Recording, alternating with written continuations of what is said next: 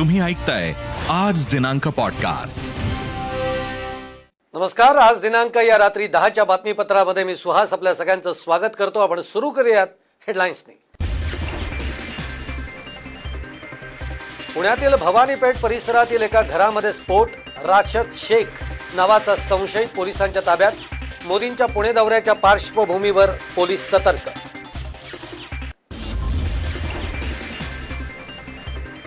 औरंगाबादेत भागवत कराडांच्या कार्यालयाच्या बाहेर मुंडे समर्थकांचा राडा दगडफेक करणारे कार्यकर्ते पोलिसांच्या ताब्यात तर बीडमध्ये रोखला दरेकरांचा ताफा.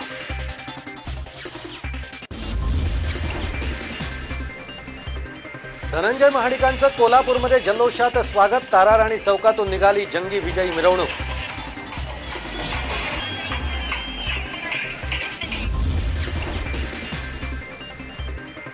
गैरसमज दूर झाले. नियोजनाच्या अभावामुळे पराभव. संजय राऊतांच्या भेटीनंतर आमदार देवेंद्र भुयार यांचं वक्तव्य.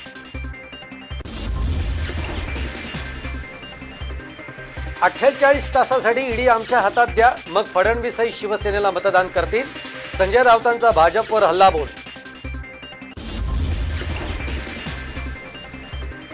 चौदा तारखेला भेटायला येऊ नका. यंदा प्रकृती बरी नाही. जिथे आहात तिथून शुभेच्छा द्या. राज ठाकरेंचं ऑडिओ क्लिपद्वारे मनसैनिकांना आवाहन.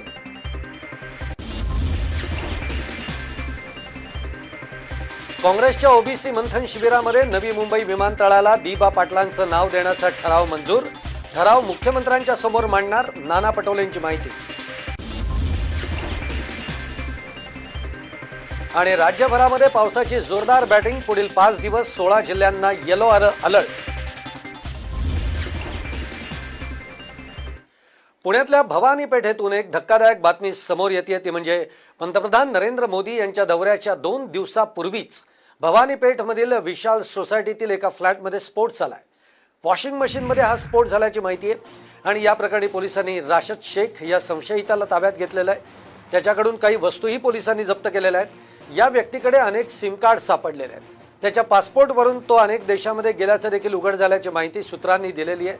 दरम्यान राशद शेख हा इलेक्ट्रॉनिक इंजिनियर असून तो मूळचा मुंबईचा आहे.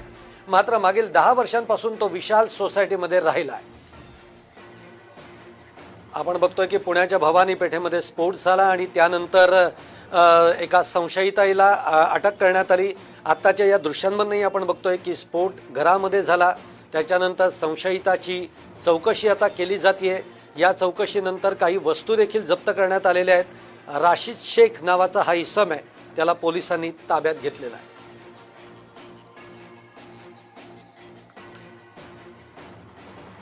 त्या ठिकाणी जे ते त्यांच्या वॉशिंग मशीनची दुरुस्ती करत होते. त्या त्याच्यामध्ये ब्लो टॉर्च असतो गॅसचा ब्लो टॉर्च तर त्याच्याने दुरुस्ती करत असताना त्याचा जास्त फ्लो आल्यामुळे स्फोट झाला. आणि त्याच्यानंतर मग ते स्फोट झाल्यामुळे आम्हाला पोलिसांना माहिती मिळाली. त्या ठिकाणी आत्ता सध्या तरी कुठलाही संशयाचा प्रकार नाही. तरी देखील नागरिकांनी आत्ता कुठल्याही प्रकारे घाबरून जाऊ नये. आणि पुढील जी काही याबद्दल कुठला संशयाचा प्रकार वगैरे आहे का या या अनुषंगाने तपास चालू आहे. त्याची खात्री केल्यानंतर पुढील काय अपडेट देण्यात येतील. पण सध्या तरी संशयाचा कुठलाही प्रकार नाही. या फ्लॅटमध्ये हा फ्लॅट झाला तो फ्लॅट पूर्णपणे रिकाम आहे आणि आपण म्हणतो की त्याच्यामध्ये वॉशिंग मशीनमध्ये फ्लॅट झालेला आहे. वॉशिंग मशीनचा पार्ट.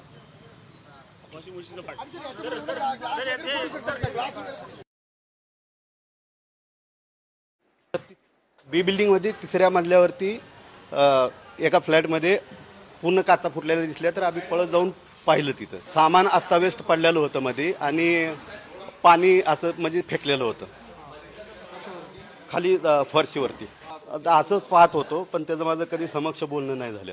त्या हॉलच्या किचन रूममध्ये असं सामान अस्तव्यस्त पडलेलं होतं तिथं. या घटनेसंदर्भामध्ये सामने काही सवाल उपस्थित केलेले तेही आपण बघूयात ग्राफिक्सच्या माध्यमातून. त्यातला मुद्दा पहिला एक आहे की मोदींचा पुणे दौरा आणि स्फोटा स्फोट याचं काही कनेक्शन आहे का? हा पहिला प्रश्न आहे.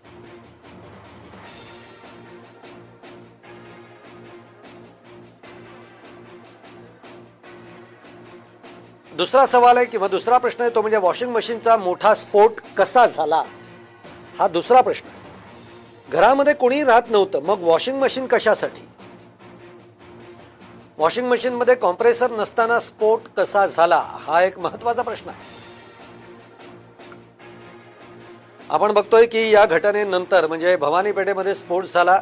या घटनेनंतर तिथे वॉशिंग मशीनमधनं तो स्प- स्फोट झाल्याचं बोललं जात आहे.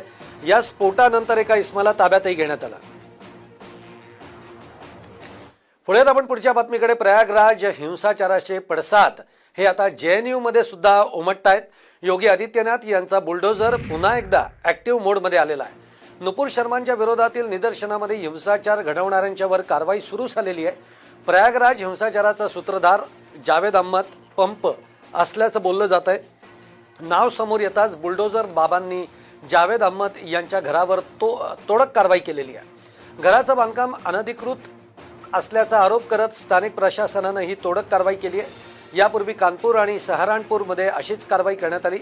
दरम्यान जावेद अहमद पंप यांच्या समर्थनार्थ जे एन यूमध्ये आंदोलन करण्यात आलं. यूपी सरकारच्या कारवाईच्या निषेधार्थ जे एन यूमध्ये निदर्शनं करण्यात आली.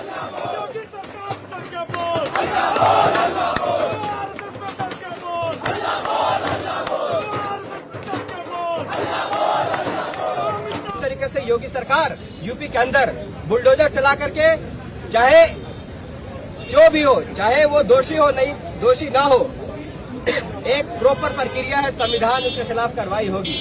लेकिन आपका इंस्टेंट डिसीज़न कि किसी को घर से घर तोड़ करके उसको बेघर कर देना, ये कहा हद तक, कितना हद तक वो सही है? अभी जो परिस्थिति यूपी के अंदर बना हुआ है, जिस तरीके से हज़ारों लोगों को जेल के अंदर ठूस दिया गया है अलग अलग धाराएँ लगाई गई हैं, उसके खिलाफ ये प्रदर्शन है और ये प्रदर्शन सिर्फ यहाँ पे नहीं है देश के अलग अलग कोने में होंगे और हो रहे हैं। आफरीन फातिमाच्या घरावर बुलडोझर चालवत तोडक कारवाई करण्यात आलेली आहे. आफरीन जावेद अहमद यांची ही मुलगी आहे. ती सध्या जे एन यूमध्ये शिकते आणि जेएनयूतील स्टुडंट पॉलिटिक्समध्ये सक्रिय आहेत. त्यासोबत सी ए विरोधी शाहीनबाग आंदोलन हिजाबसारख्या आंदोलनामध्ये सक्रिय होती. त्यामुळे जावेद पंप यांच्यावर कारवाई करण्यात आल्याचं बोललं जात आहे.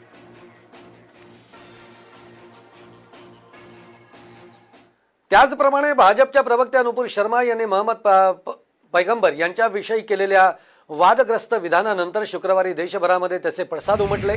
बंगालमध्ये शुक्रवारी झालेल्या आंदोलनानंतर रविवारी दुपारी पुन्हा एकदा आंदोलकांनी नादिया जिल्ह्यामध्ये लोकल ट्रेनवर हल्ला केला.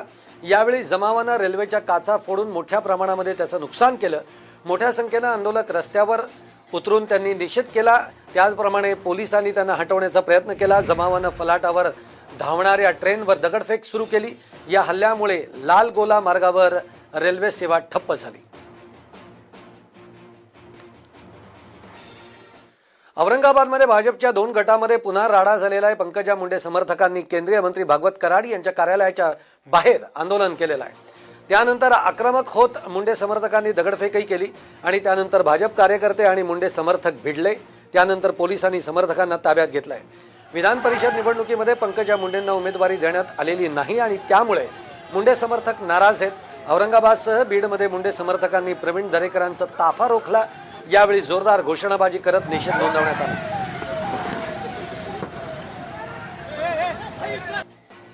समर्थक हे जर ताईंवर खरं प्रेम करणारे असतील तर अशा प्रकारच्या कृती करून ते भविष्यामधली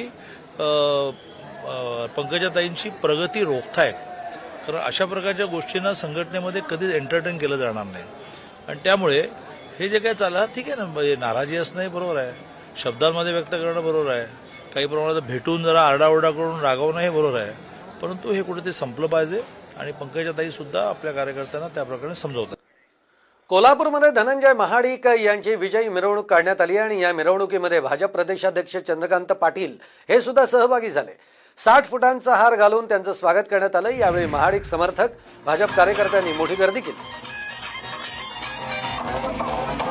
आपण बघतोय ही कोल्हापूरमधली दृश्य आहेत आणि धनंजय महाडिक हे राज्यसभेमध्ये विजयी झाल्यानंतर प्रथम कोल्हापूरमध्ये जेव्हा आले तेव्हा कोल्हापूरकरांनी त्यांचं स्वागत केलं. भाजपचे कार्यकर्ते मोठ्या प्रमाणामध्ये ताराराणी चौकामध्ये जमा झाले आणि तिथनं धनंजय महाडिक यांची एक भव्य रॅली सुद्धा काढण्यात आली. यावेळी साठ फूट उंच असा जो हार आहे तो सुद्धा बनवण्यात आलेला होता. आपण बघतोय दृश्यांमधनं साठ फुटांचा हार. इकडे दुसरीकडे आपण समर्थकांचा जल्लोषही बघतो आहोत. त्याचप्रमाणे मोठ्या प्रमाणावर गुलालाची उधळण सुद्धा ही ताराराणी चौकामध्ये करण्यात आली. आणि अत्यंत उत्साहामध्ये धनंजय महाडिक यांचं स्वागत करण्यात आलं. या निवडणुकीमध्ये आमचे नेते आदरणीय देवेंद्रजी फडणवीस आणि चंद्रकांत दादा यांची रणनीती यशस्वी झालेली आहे. आणि जी स्ट्रॅटजी आखलेली होती त्यामुळे हे यश महाविकास आघाडीची सत्ता असताना सुद्धा खेचून आणलेलं आहे. या यशामुळे आपण पाहू शकता कोल्हापूरमध्ये कोल्हापूरच्या इतिहासामध्ये भूतो ना भविष्यात अशी मिरवणूक निघते. आहे उत्साहात हजारोच्या संख्येनं युवक महिला मोठ्या संख्येने इथं आलेले आहेत. जे नैराश्य होतं ते निघून गेलेलं आहे. आणि भाजपाचे सर्व कार्यकर्ते पुन्हा एकदा चार झालेले आपल्याला पाहायला मिळतात. भाजपच्या कार्यकर्त्यांमध्ये ऊर्जा होतीच. त्याला एक बळ आवश्यक होतं. आणि तो अन्य कोणीतरी खासदार होऊन चालणार नव्हतं. धनंजय माडकांसारखा चेहरा धनंजय माडकांसारखं कर्तृत्व धनंजय माडकांसारखी शक्ती ही कार्यकर्त्यांमधली ऊर्जा ही आणखी प्रखर करणारी होती. आणि ती आता ऊर्जा प्रखर झालेली आहे. नगरपालिका महानगरपालिका झेडपीमध्ये याचं प्रत्यंतर येईल. राज्यसभा निवडणुकीमध्ये विजय मिळवल्यानंतर आज सकाळी भाजप उमेदवार धनंजय महाडिक हे कोल्हापूरकडे रवाना झाले. यावेळी त्यांचं कराड येथील पंकजा हॉटेल इथं देखील स्वागत करण्यात आलं. त्यानंतर याच हॉटेलमध्ये स्वाभिमानीचे नेते राजू शेट्टी तिथे येत होते. यावेळी धनंजय महाडिक यांनी राजू शेट्टी यांची भेट घेतली. चक्क ते त्यांच्या पाया पडून त्यांचा आशीर्वादही त्यांनी घेतला.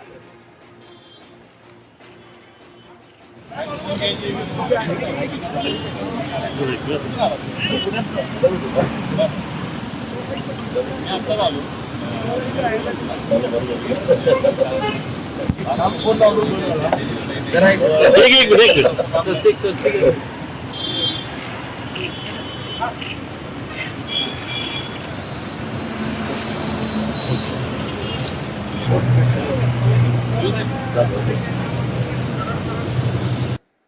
जसं विजयानंतर धनंजय महाडिक कोल्हापूरमध्ये दाखल झाले तसं राज्यसभेच्या विजयानंतर डॉक्टर अनिल बोंडे हे अमरावतीमध्ये दाखल झाले. यावेळी भाजप कार्यकर्त्यांनी त्यांचंही जल्लोषामध्ये स्वागत केलं. यावेळी त्यांनी मुख्यमंत्री उद्धव ठाकरेंवर निशाणा साधलेला आहे. मुख्यमंत्री मंत्र्यांना भेटत नसल्याची टीकाही बोंडेंनी केलेली आहे. लहान पक्षाचे आणि अपक्ष आमदार देखील महाविकास आघाडी सरकारला आता कंटाळले असंही बोंडेंनी म्हटलेलं आहे. या विधान परिषदच्या निवडणुकीने दाखवून दिलेलं आहे की महाराष्ट्रातील जनता? कशी कंटाळलेली आहे या महाविकास आघाडी सरकारला? म्हणजे नुसती जनताच नाही कंटाळली. तर ज्यांनी पाठिंबा दिला होता सरकार बनवायसाठी ते छोटे पक्ष अपक्ष आमदारही कंटाळले. कारण का? मंत्र्याला मुख्यमंत्री भेटत नाही. आमदाराला मंत्री भेटत नाही. आमदार जर काम घेऊन गेला तर आमदारही मंत्री कमिशन मागते. शिवसेना खासदार संजय राऊत यांनी पुन्हा एकदा केंद्र सरकारवर टीका केलेली आहे. केवळ अठ्ठेचाळीस तास द्या. ईडी आमच्या ताब्यात द्या. मग देवेंद्र फडणवीस सुद्धा शिवसेनेला मतदान करतील असं राऊत म्हणालेले. अपक्ष आमदारांना धमकावण्याचा प्रश्नच येत नाही. आम्हाला कोणी मतदान केलं कोणी नाही ते आम्हाला चांगलं माहिती आहे असंही राऊत म्हणाले करण्याचा प्रश्न नाही. आम्ही आमच्या भावना व्यक्त केल्या. याच्यामध्ये कोणत्याही आमदाराचा अवमान करण्याचा प्रश्न नाही. अजिबात प्रश्न नाही. आम्ही काय बोलतोय हे त्यांनाही माहिती आहे आणि भाजपलाही माहिती आहे. आमच्या हातामध्ये जर दोन दिवस ईडी दिलं तर देवेंद्र फडणवीस सुद्धा शिवसेनेला मतदान कर आमदार देवेंद्र भुयार यांनी आज राष्ट्रवादीचे अध्यक्ष शरद पवार यांची भेट घेतली आणि त्यानंतर त्यांनी शिवसेनेचे खासदार संजय राऊत यांचीही भेट घेतली. आरोप प्रत्यारोपानंतर आमदार भुयारांनी संजय राऊतांची भेट घेतली आणि दरम्यान भेटीनंतर मी महाविकास आघाडी सोबत राहणार असल्याचं भुयार म्हणालेले. राऊत आणि आपल्यातला गैरसमज दूर झालेला आहे. सर्व विभागांसाठी समन्वयक असले पाहिजेत. त्याचबरोबर नियोजनाच्या अभावामुळे पराभव झाल्याचं त्यांनी म्हटलेलं आहे. येत्या दोन तीन दिवसामध्ये महाविकास आघाडीची बैठक होतीये आणि त्यामध्ये अपक्ष आमदारांना देखील बोलावलं जाईल चर्चा होईल अशी माहिती भुयार यांनी दिलेली आहे. दरम्यान भुयार हे उपमुख्यमंत्री अजित पवार यांची उद्या सकाळी आठ वाजता मंत्रालयात भेट घेणार आहेत. साहेबांसोबत की मत देताना तुम्ही गडबड केली जरा लवकर गेले. जरा था अपक्षांना तीन लोकांनी तुम्ही थांबायचं होतं. त्याच्यामध्ये दोन लोक थांबले आणि तुम्ही पूर्वी गेले. हाच एक गैरसमज पूर्वी होता. आम्ही साहेबांना सांगितलं का तिथं मुख्य प्रतोद हे जे होते मी त्यांच्या सूचनेनुसार उपमुख्यमंत्री महोदयांच्या सूचनेनुसारच मी मतदान केलेलं आहे. तुम्ही साहेबांना सांगितलं का मी महाविकास आघाडीचा पूर्वीसुद्धा घटक होतो कालसुद्धा होतो आणि आजसुद्धा आणि उद्या पण राहणार मी. काय मी महाविकास आघाडीसोबत मी साहेबांना सांगितलं. राज्यसभा निवडणुकीमध्ये मत फुटल्याच्या आरोपानंतर आता राष्ट्रवादी काँग्रेसकडून एक मोठा दावा करण्यात आलेला आहे. श्यामसुंदर शिंदे संजय मामा शिंदे देवेंद्र भुयार यांनी महाविकास आघाडीनं दिलेल्या सूचनेप्रमाणे मतदान केल्याचा दावा अनिल पाटलांनी केलेला आहे. अनिल पाटील हे राष्ट्रवादीचे पोलिंग एजंट होते. राष्ट्रवादीवर बोट दाखवणी केल्यानंतर अनिल पाटील यांनी हा दावा केलाय. त्यांच्यासह सुनील तटकरे संजय खोडके हे राष्ट्रवादीकडून पोलिंग एजंट होते. देवेंद्र भुयार असतील श्यामसुंदर शिंदे असतील आणि संजय शिंदे असतील यांच्यावरती जो फुटीचा आरोप झालेला आहे राष्ट्रवादी काँग्रेस पक्षाचा मुख्य प्रतोद या नात्याने मी आदरणीय आमचे नेते सुनील तटकरे आणि संजय खोडके आम्ही तिघांनी मिळून त्या ठिकाणी का काउंटिंगच्या वेळी या तिन्ही आमदारांना ज्या काही पक्षश्रेष्ठींनी तिन्ही पक्षाच्या पक्षश्रेष्ठींनी सूचना दिल्या होत्या त्या सूचनेच्या आधारावरती त्यांनी मतदान कोणाला केलेलं आहे जे काही त्यांना प्रेफरन्शियल वोट ठरवून दिलेलं होतं त्या पद्धतीने त्यांनी प्रेफरन्शियल वोट प्रमाणे त्यांनी मतदान केलेलं आहे.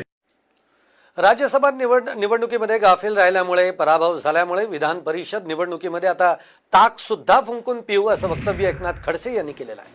दरम्यान सहाव्या जागाचा पराभव हा जिवारी लागण्यासारखाच आहे. त्यामुळे मागच्या पराभवातून धडा घेऊन विधान परिषदेसाठी रणनीती ठरवली आहे असंही म्हणालेत.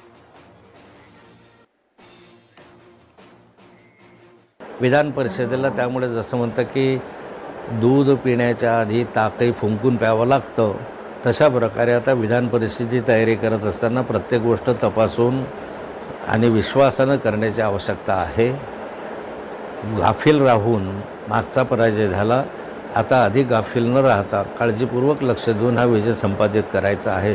त्यामुळे सर्वांनी या ठिकाणी मागच्या पराभवाचा धडा घेऊन आता विधान परिषदेकडे रणनीती ठरवण्याचं ठरवलेलं आहे. भाजप आमदार संजय कुटे यांनी संजय राऊत आणि मंत्री विजय वडेट्टीवार यांच्यावर बोसरी टीका केलेली आहे.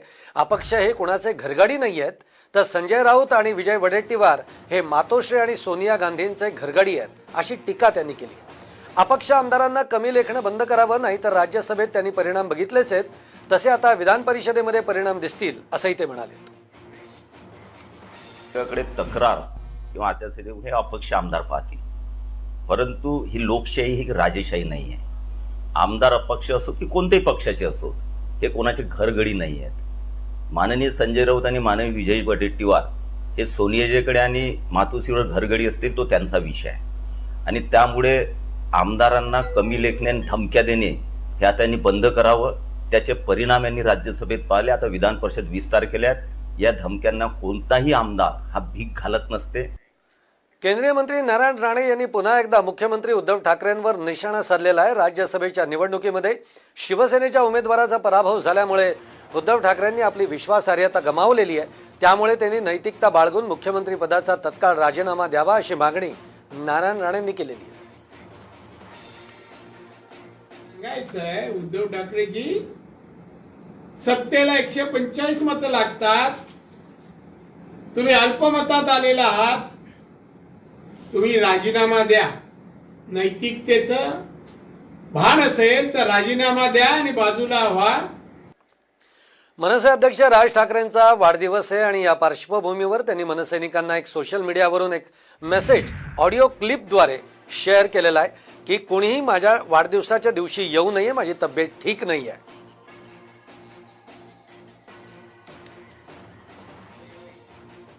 जेव्हा मी हॉस्पिटलला ऍडमिट झालो आणि ऍडमिट झाल्यानंतर सगळ्या टेस्ट वगैरे झाल्या आणि रात्री मला डॉक्टरांनी सांगितलं काहीतरी कोविडचा डेड सेल आहे. तर ते काय असतं हे मलाही नाही माहिती आणि कोणालाच नाही माहिती. असो कोविड बिविडच्या गोष्टी असतात त्याच्याप्रमाणे दहा बारा पंधरा दिवस जे काय क्वारंटाईनमध्ये असतो आपण त्याप्रमाणे घरी होतो आहे. आणि त्या सगळ्या दरम्यान चौदा तारखेला माझा वाढदिवस आलाय. पण यावर्षी मला चौदा तारखेला वाढदिवसाला कोणाला म्हणजे कोणालाच भेटता येणार नाहीये. माझं ज्यावेळेला शस्त्रक्रिया पूर्ण होईल जरा बरं वाटायला लागेल. त्याच्यानंतर मी आपण सगळ्यांना निश्चित भेटीन. चौदा तारखेला आपण कृपया कोणी घरी येऊ नये ही विनंती करण्यासाठी म्हणून मी आज आपल्याशी बोलतोय.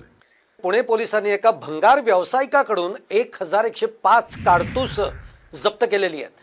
आणि या प्रकरणी दिनेश कुमार सरोज याला अटक करण्यात आलेली आहे. त्याच्याकडून एक लाख सत्तावन्न हजार रुपये किमतीची एक हजार एकशे पाच जिवंत काडतुसं जप्त करण्यात आलेली आहेत. आरोपीनं एवढ्या मोठ्या प्रमाणामध्ये बुलेट काडतुसं कुठून आणली याचा तपास आता पोलीस करतायत. औरंगाबादच्या वैजापूरमधल्या एका पेट्रोल पंपावर अक्षरशः फिल्मी स्टाईल राडा झालेला आहे. पेट्रोल पंपावर दोन वाहन चालकांमध्ये वाद झाला. वादाचं रूपांतर हाणामारीत झालं. अखेर दोघांनी एकमेकांना लोखंडी रॉड आणि चाकून हल्ला केला. चाकू हल्ल्यामध्ये एक जण गंभीर जखमी झालेला आहे. हा सगळा थरार सीसीटीव्ही कॅमेरामध्ये कैद झाला. पेट्रोल भरताना झालेल्या वादातून ही घटना घडल्याचं सांगण्यात येत आहे काँग्रेस नेते राहुल गांधी यांना ईडीनं समन्स बजावलेला आहे. नॅशनल हेरॉल्ड प्रकरणी हे समन्स बजावण्यात आलेलं आहे. यापूर्वी त्यांना चौकशीसाठी समन्स बजावण्यात आलेला होता मात्र भारताबाहेर असल्यामुळे ते चौकशीला उपस्थित राहू शकले नाहीत. त्यामुळे उद्या चौकशीसाठी राहुल गांधी उपस्थित राहणार का हे बघणं आता महत्वाचं ठरणार आहे. सोनिया गांधी यांची तब्येत बिघडली असल्याची माहिती समोर येते नवी दिल्लीतील गंगाराम हॉस्पिटलमध्ये सोनिया गांधी यांना पुढील उपचारासाठी दाखल करण्यात आलेलं आहे. गेल्या आठवड्यातच त्यांना कोरोनाची लागण झालेली होती आणि त्यानंतर त्यांच्यावर त्यांचे घरीच उपचार सुरू होते. दरम्यान आता त्यांची तब्येत बिघडली असून त्यांना रुग्णालयामध्ये उपचारासाठी दाखल करण्यात आलेला आहे. राष्ट्रपती पदाच्या निवडणुकीची भाजपकडून तयारी सुरू झालेली आहे आणि राष्ट्रपती पदाच्या निवडणुकीसाठी एकच उमेदवार देण्याचा भाजपचा प्रयत्न आहे. त्याची जबाबदारी भाजपचे राष्ट्रीय अध्यक्ष जे पी नड्डा आणि संरक्षण मंत्री राजनाथ सिंह यांच्यावर सोपवण्यात आलेली आहे. जे पी नड्डा आणि राजनाथ सिंह एनडीएतील सर्व घटक पक्ष युपीएतील सर्व पक्ष तसंच अपक्षांशी चर्चा करणार आहेत. राष्ट्रपती पदासाठी अठरा जुलै रोजी मतदान असून एकवीस जुलै रोजी मतमोजणी होणार आहे. तर एकोणतीस जुलै पर एकोणतीस जूनपर्यंत अर्ज भरण्याची अखेरची मुदत आहे. त्यामुळे आता उमेदवार कोण असणार याबाबत उत्सुकता वाढलेली आहे. काँग्रेसच्या ओबीसी मंथन शिबिरामध्ये नवी मुंबई विमानतळाला दिबा पाटील यांच्या नावाचा ठराव मंजूर करण्यात आलेला आहे. काँग्रेस पक्षाच्या ओबीसी मंथन शिबिरामध्ये दिबा पाटील यांचं नाव नवी मुंबई आंतरराष्ट्रीय विमानतळाला द्यावं असा ठराव ओबीसी मेळाव्यामध्ये मांडण्यात आला असता त्याला एकमतानं मंजुरी देण्यात आली. या विमानतळाला बाळासाहेब ठाकरेंचं नाव देण्याचा ठराव सिडकोमध्ये मंजूर झालेला असून याबाबत शिवसेना आग्रही आहे. असं असताना काँग्रेसनं हा ठराव मंजूर केल्यानं सर्वांच्या भुवया उंचावलेल्या आहेत. हा ठराव आता मुख्यमंत्र्यांच्या समोर मांडणार असल्याची प्रतिक्रिया काँग्रेस प्रदेशाध्यक्ष नाना पटोले यांनी दिलेली आहे. ओबीसी समाजाच्या ही भूमिका आहे. आणि त्या भूमिकेच्या माध्यमातून ओबीसी संघटनेने ही मागणी केलेली आहे. आपल्याला लक्षात असेल की मागच्या काळातही ओबीसीच्या अनेक संघटना एकत्रित येऊन अ, दिबा पाटलांचं नाव आंतरराष्ट्रीय विमानतळाला मिळावं ही मागणी होती. आम्हाला जो ठराव केलेला आहे तो ठरावाची कॉपी आम्ही मान्य मुख्यमंत्र्यांना पाठवली सद्गुरू जग्गी वासुदेव यांनी वर्षा निवासस्थानी जाऊन मुख्यमंत्री उद्धव ठाकरे यांची भेट घेतलेली आहे. यावेळी मुख्यमंत्र्यांच्या पत्नी रश्मी ठाकरे पर्यावरण मंत्री आदित्य ठाकरे उपस्थित होते. माती वाचवा हा संदेश देत सद्गुरू जग्गी हे सत्तावीस देशांची यात्रा करून भोपाळ नाशिक मार्गे मुंबईमध्ये दाखल झाले. यावेळी या अभियानाविषयी त्यांनी मुख्यमंत्र्यांना माहिती दिली.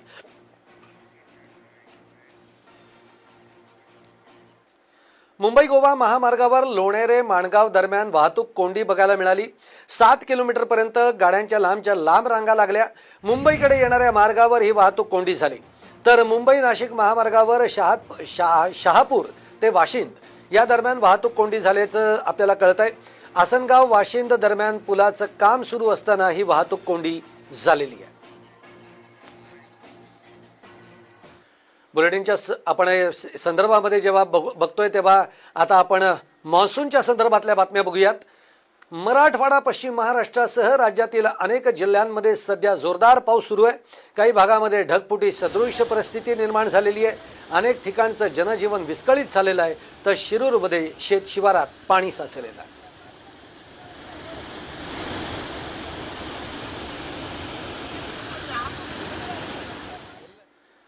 अहमदनगर जिल्ह्यामध्ये मान्सूनच्या पावसानं सलग दुसऱ्या दिवशी जोरदार हजेरी लावलेली आहे. शिर्डी राहता कोपरगाव श्रीरामपूर या तालुक्यांसह अनेक ठिकाणी जोरदार पाऊस झाला.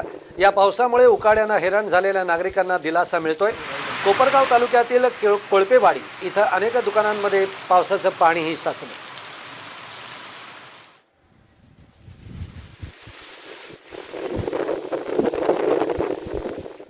औरंगाबाद येथील वैजापूर तालुक्यामध्ये जोरदार पाऊस झालेला आहे. पहिल्याच पावसामध्ये नदी ओढे तुडुंब भरून वाहत आहेत. पावसामुळे शेतकऱ्यांना दिलासा मिळतोय त्यामुळे लवकरच पेरणीच्या कामांना वेग येण्याची शक्यता आहे. तर संध्याकाळपासूनच सुरू झालेल्या पावसामुळे वातावरणात गारवा पसरला. आहे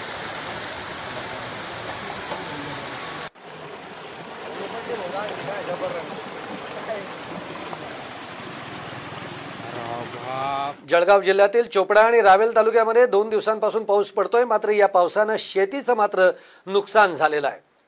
चोपडा तालुक्यामध्ये बारा गावांमधील केळी बागा उद्ध्वस्त झालेल्या आहेत. शिवाय रावेर भोर पातोंडी पुनखेडा खिरवड उदळी सावदा या शिवारांमध्ये केळीच्या बागांचं नुकसान झालं आहे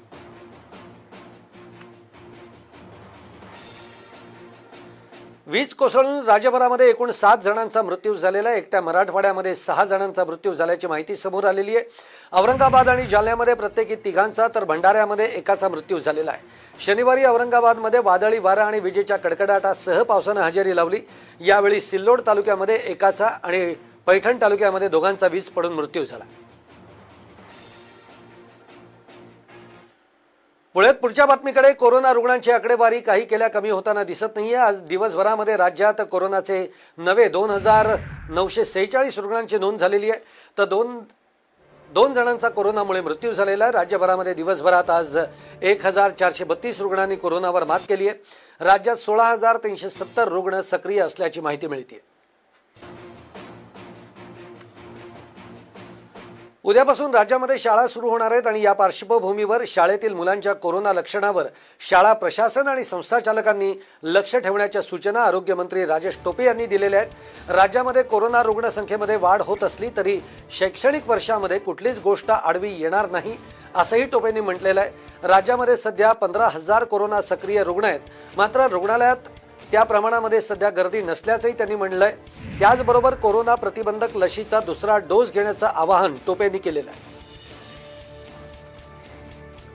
कुठेही असं वाटलं की ताप आहे टेस्टिंग करून घेतली पाहिजे तर मग मात्र आपण टेस्टिंग करण्याची आवश्यकता आहे. सगळ्या टीचर्सला सांगणं राहील संस्था चालकांना सांगणं राहील. आणि मला वाटतं की काळजी घेत घेत आपल्याला शेवटी शाळा मागच्या वर्ष दीड वर्षापासून मुलांचं खूप नुकसान झालं आहे आणि त्यामुळं फिजिकली शाळेत उपस्थित राहून आता शाळा सुरू करणं ही आजच्या वेळेची काळाची महत्त्वाची डिमांड आहे. त्या दृष्टिकोनातून जरूर काही संख्या वाढती आहे आता जवळजवळ महाराष्ट्रात पंधरा हजाराच्या दरम्यान ॲक्टिव्ह रुग्ण झालेले आहेत. पण तरीसुद्धा विद्यार्थ्यांच्या शिक्षणाला कोणतीच गोष्ट आडवी येणार नाही. एवढं मला या निमित्ताने नम्रतापूर्वक सांगायचं आता अकरावीच्या विद्यार्थ्यांसाठी एक महत्वाची बातमी आहे. यंदाच्या शैक्षणिक वर्षाच्या अकरावी ऑनलाईन प्रवेशाच्या प्रक्रियेमध्ये सुधारणा करण्याच्या दृष्टीनं काही महत्त्वाचे बदल करण्यात आलेले आहेत. यामुळे यंदा एकापेक्षा अधिक विद्यार्थ्यांना दहावीच्या समान गुणांच्या आधारे प्रवेश देताना अडचणी येणार नाहीत. जन्मदिनांकापासून ज्येष्ठ विद्यार्थी अगोदर याप्रमाणे क्रम लावण्यात येईल. जन्मदिनांक समान असल्यास विद्यार्थ्याचं पूर्ण नाव घेऊन त्या वर्णाक्षरांनुसार क्रम ठरवण्यात येणार आहेत. तसंच शिक्षण संचालनालयानं आवश्यक ती कार्यवाही करून अकरावी ऑनलाईन प्रवेश प्रक्रिया राबवावी असं शासन निर्णयामध्ये नमूद करण्यात आलेलं आहे. राष्ट्रपती निवडणुकीनंतर महाराष्ट्र आणि पश्चिम बंगालमधील सरकार बरखास्त होणार असं वक्तव्य भाजपच्या सुरेश हळवणकरांनी केलेलं आहे. सांगलीमध्ये कार्यकर्त्यांच्या मेळाव्यामध्ये ते बोलत होते हळवणकर हे भाजप प्रदेशचे उपाध्यक्ष आहेत. मोदी सरकारला आठ वर्ष पूर्ण झाल्याबद्दल विशेष कार्यक्रम आयोजित करण्यात आला होता. यावेळी त्यांनी हे वक्तव्य केलेलं आहे. हळवणकरांच्या वक्तव्यामुळे राजकीय वर्तुळामध्ये चर्चांना उधाण आलेलं आहे. आता बातमी येते म्हणजे पंतप्रधान मोदींच्या देहू दौऱ्याची. पंतप्रधान नरेंद्र मोदी हे चौदा जूनला देहू दौऱ्यावर येत आहेत. मात्र नरेंद्र मोदी हे येण्यापूर्वी त्यांचा दौरा हा वाऱ्याच्या भोऱ्यात सापडलेला आहे. पंतप्रधानांच्या देहू दौऱ्यासाठी पिंपरी चिंचवड शहरामध्ये स्वागतासाठी बॅनर्स लावण्यात आलेले आहेत. आणि या बॅनर्समध्ये वारकऱ्यांच्या विठ्ठलापेक्षा पंतप्रधान नरेंद्र मोदींचा फोटो मोठा दाखवण्यात आलेला आहे. आणि यावरूनच राष्ट्रवादीनं भाजपवर निशाणा साधलेला आहे. पिंपरी चिंचवड शहरामध्ये भाजपानं जाणीवपूर्वक मोदींचा फोटो हा विठ्ठलापेक्षा मोठा क- दाखवून वारकरी संप्रदायाचा अपमान केला असल्याचं राष्ट्रवादीचे प्रवक्ते रविकांत वरपेंनी म्हटलेलं आहे. तर राष्ट्रवादी काँग्रेसनं बॅनर लावावेत आणि त्यांनी विठ्ठलाचे फोटो मोठं लावावेत अशा शब्दामध्ये चंद्रकांत पाटलांनी राष्ट्रवादीला प्रत्युत्तर दिलेलं आहे.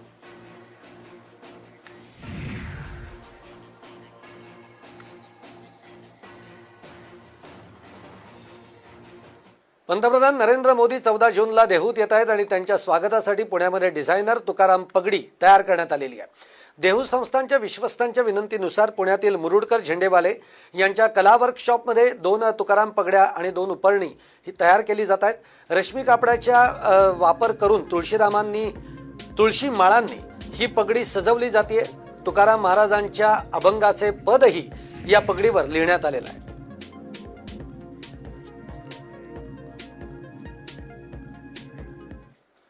आता बातमी आहे पंढरपुरातली. पंढरपूरमध्ये भाविकांना व्ही आय पी ट्रीटमेंटचा फटका बसलेला आहे. पुणे विभागीय आयुक्त सौरभ राव हे पंढरपूरमध्ये विठ्ठल रुक्मिणीच्या दर्शनासाठी आलेले होते आणि यावेळी सामान्यांसाठी असलेली दर्शन रांग थांबवण्यात आली. त्यामुळे दोन किलोमीटरपर्यंतच्या भाविकांच्या रांगा बघायला मिळाल्या. आज द्वादशी आणि रविवार असल्यामुळे पंढरपुरामध्ये भाविकांची मोठी गर्दी होती. अशातच रांग थांबवून विभागीय आयुक्तांना दर्शन दिल्यामुळे सामान्य भाविकांमधून संताप व्यक्त केला जातोय.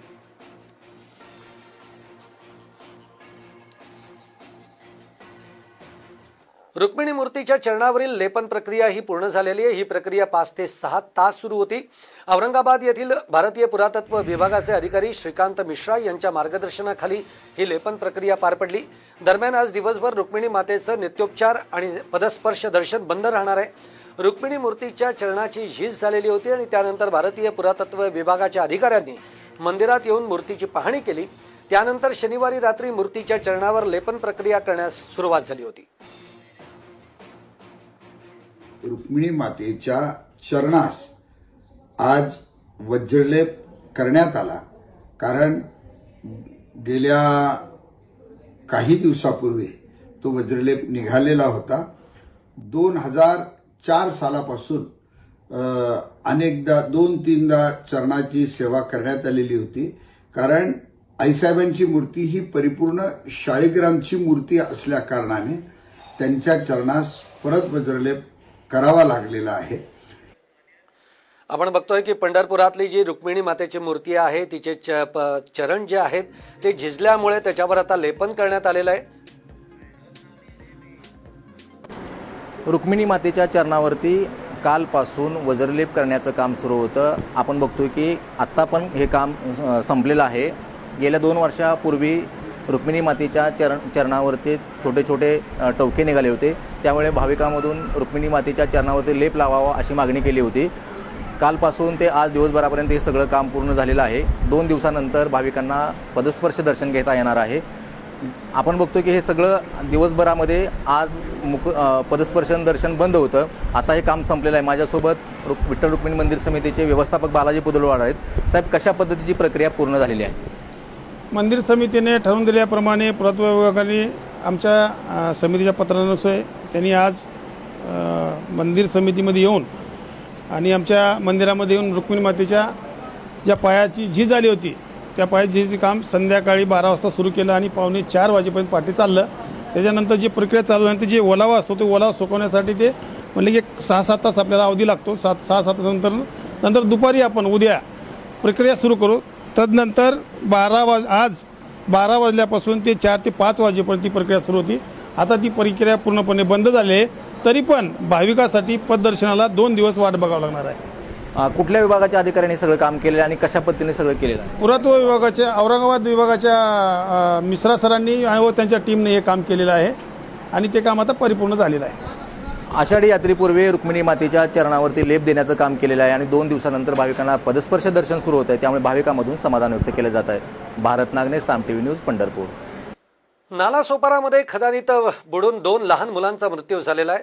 अजमत अन्सारी आणि जुनेद महिहार अशी मृत मुलांची नावं आहेत. पाण्याचा अंदाज न आल्यामुळे मुलं पाण्यामध्ये बुडाली.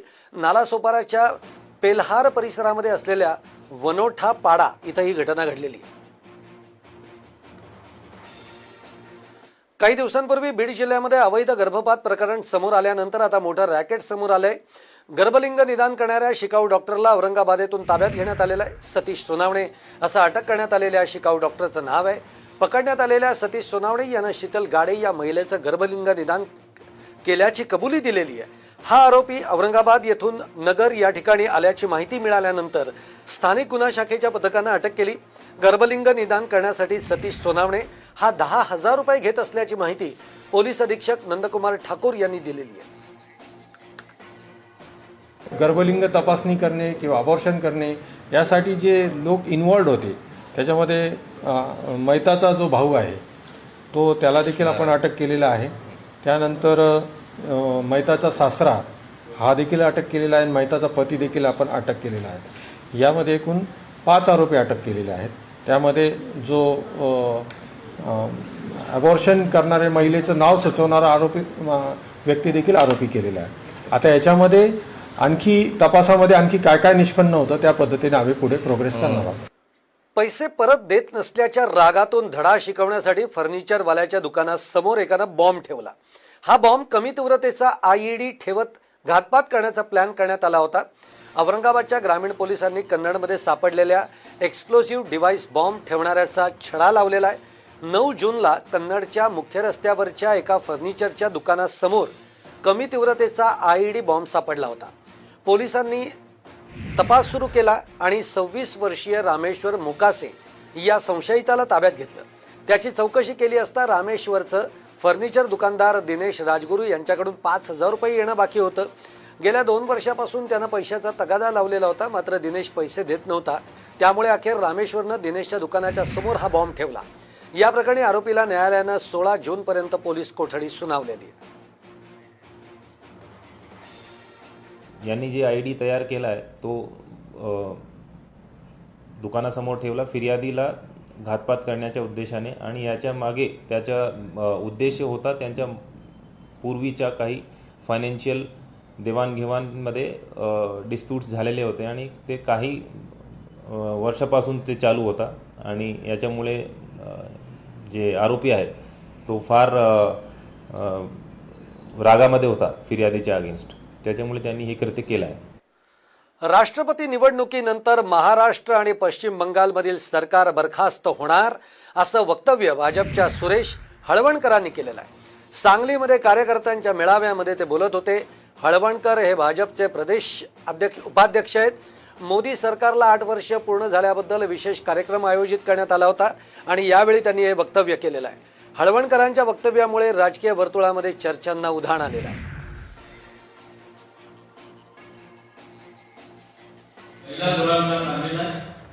विधान परिषदेमध्ये लागेल आणि राष्ट्रपती निवडणूक झाल्यानंतर आपल्याला एक ब्रेकिंग न्यूज अशी की महाराष्ट्रातलं सरकार हे बरखास्त करण्यात आलेलं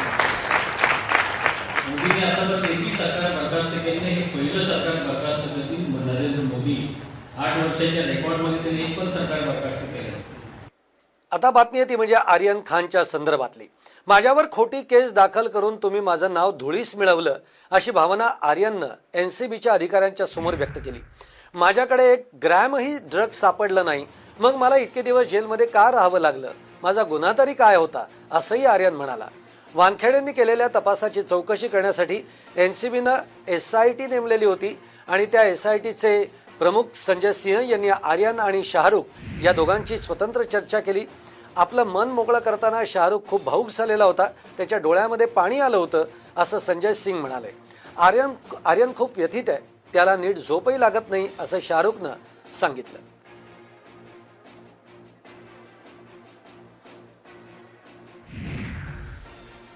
एनसीबीला आर्यन खानला क्लीन चिट का द्यावी लागली याची एक्सक्लुसिव्ह माहिती साम टीव्हीच्या हाती लागलेली आहे. आर्यन खानच्या ज्या व्हॉट्सॲप चॅटचा बबरा बीनं केला होता ते चॅट आर्यन अमेरिकेत असतानाचे होते. हे धक्कादायक सत्य समोर आलेलं आहे. आणि हे कोणी शोधून काढलं असावं? खुद्द एन सी बीनंच कारण समीर वानखेडेंनी केलेल्या तपासाची चौकशी एन सी बीच्या एस आय टीनं केली. अमेरिकेच्या कॅलिफोर्निया राज्यामध्ये शिकत असताना आर्यननं गांजाचं सेवन केलं होतं त्या राज्यात त्याला कायदेशीर मान्यता आहे. पाहुयात नेमक्या कोणकोणत्या कारणामुळे आपण बघतोय की काय एक ग्रॅमही ड्रग्ज सापडलं नाही आर्यनकडे. आणि त्यामुळे त्याची सुटका झालेली आहे. अटक झालेल्या दिवशी आर्यनचं मेडिकल चेकअप केलं नाही. अरबाज मर्चंटकडील ड्रग्ज आर्यनसाठी होते हा एन सी बीचा आरोप होता. वास्तविक ड्रग्जसोबत आणू नको असं आर्यननं सांगितलेलं होतं. त्या रात्री ज्या ज्या तरुणांकडे ड्रग्ज सापडलं त्या त्या सर्वांचा संबंध जोडण्याचा प्रयत्न वानखेडेंनी केला. डहाणूचे मार्क्सवादी कम्युनिस्ट पार्टीचे आमदार विनोद निकोले यांचा सध्या एक भन्नाट डान्स व्हायरल होतोय. विनोद निकोले यांच्या एका नातेवाईकाच्या साखरपुडा समारंभातील हा व्हिडिओ असल्याची माहिती समोर आलेली आहे. या व्हिडिओमध्ये आमदार विनोद निकोले एका गाण्यावर थिरकताना दिसतात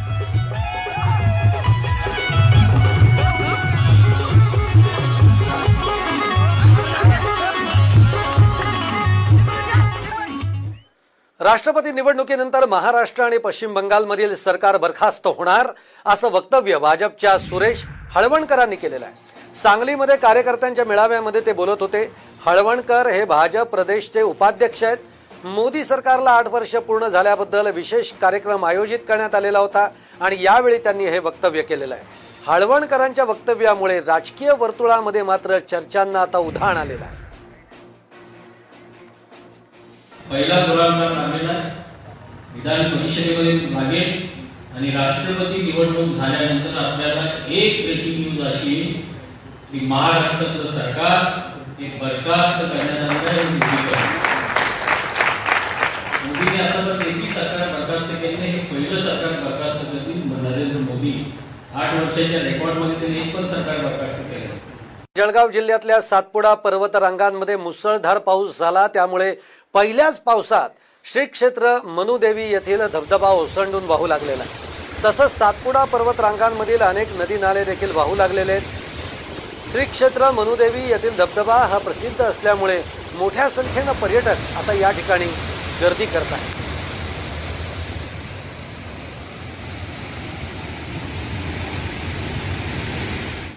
भंडाऱ्याच्या पवनी उमरेड करांडला अभयारण्यामध्ये पर्यटकांना एकाच वेळी सहा वाघांचं दर्शन झालेलं आहे. एखाद्या व्ही आय पी व्यक्तीच्या सुरक्षिततेसाठी जसा गाड्यांचा ताफा दिमतीला असतो तसाच शाडो वाघिणीचा कॉन्वॉय हा बघायला मिळाला. यावेळी शाडो वाघिणीच्या तीन बछड्यांच्या संरक्षणासाठी दोन मोठे वाघ नियुक्तीला असल्याचा भास होत होता. आज दिनांकामध्ये आपण इथंच थांबतोय पण तुम्ही कुठेही जाऊ नका कारण आम्ही लगेचच परत येतोय. आमचा खास कार्यक्रम अर्थातच व्हायरल सत्य असत्यमधून. पॉडकास्टला नक्की शेअर करा आणि रोज लेटेस्ट अपडेट्स जाणून घेण्यासाठी फॉलो करा आणि ऐकत रहा. आज दिनांक पॉडकास्ट.